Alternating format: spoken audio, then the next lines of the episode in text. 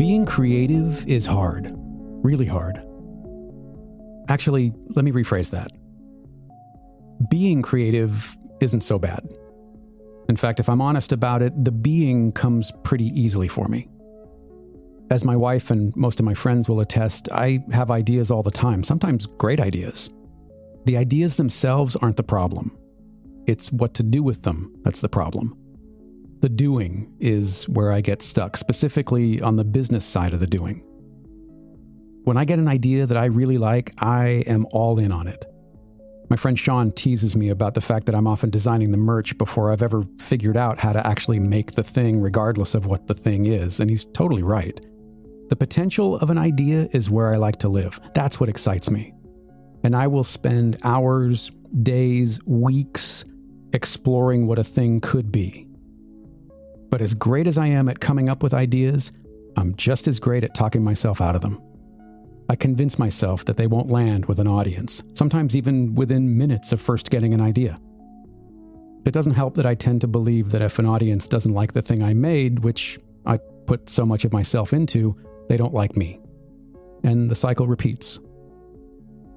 The most consistent challenge in my creative life is untethering the perceived worth or value of a particular project or idea from my own sense of self worth and to keep my focus on putting out work that I'm proud of and want to see in the world, regardless of whether or not it finds an audience.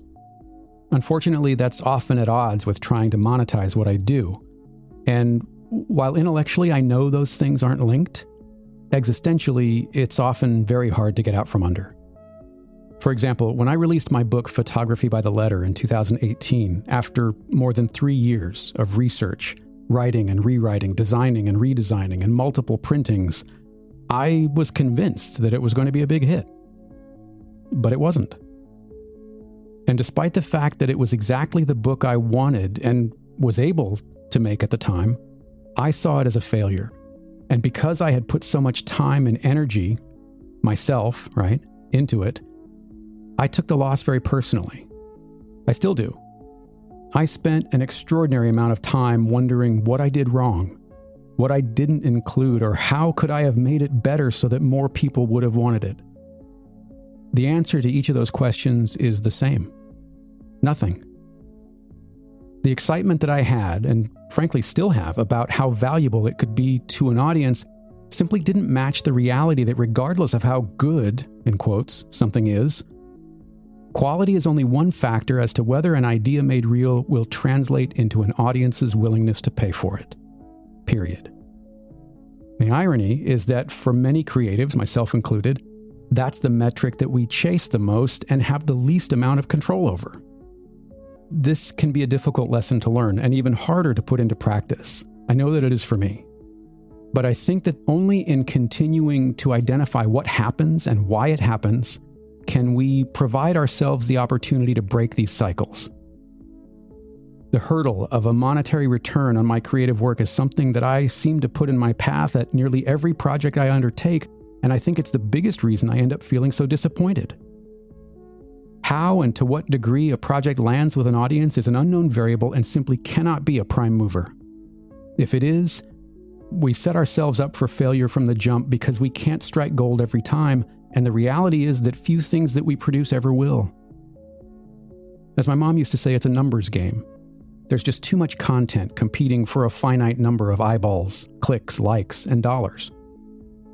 I think the return on our creativity has to start with the joy of seeing what we make in the world. For me, it always starts with a good idea because I know I have at least some control over what that looks like. And I trust what that means for me, and it's a high bar. From there, it's about asking questions and maybe being more honest about the questions I'm asking. Is the goal only about connecting with people, or do I also want it to make money? If so, how much? What resources will it take to realize a particular idea, and what won't I be able to complete and put out into the world in the meantime because the why and the opportunity costs are inexorably linked? Monetizing my creative work is still a struggle because I know that there isn't just one answer that fits everything I do. But asking better questions early on in the process and being honest with the answers can hopefully allow me to become more aware of the cycles that I tend to get stuck in around all of this, and maybe even create the space I need to disrupt them. What cycles do you get stuck in? And how do you disrupt them?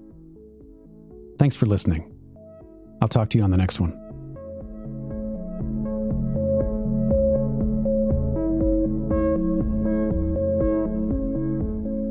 There is one more thing before I let you go. This morning, I watched a terrific short documentary film by Ben Proudfoot called The Best Chef in the World.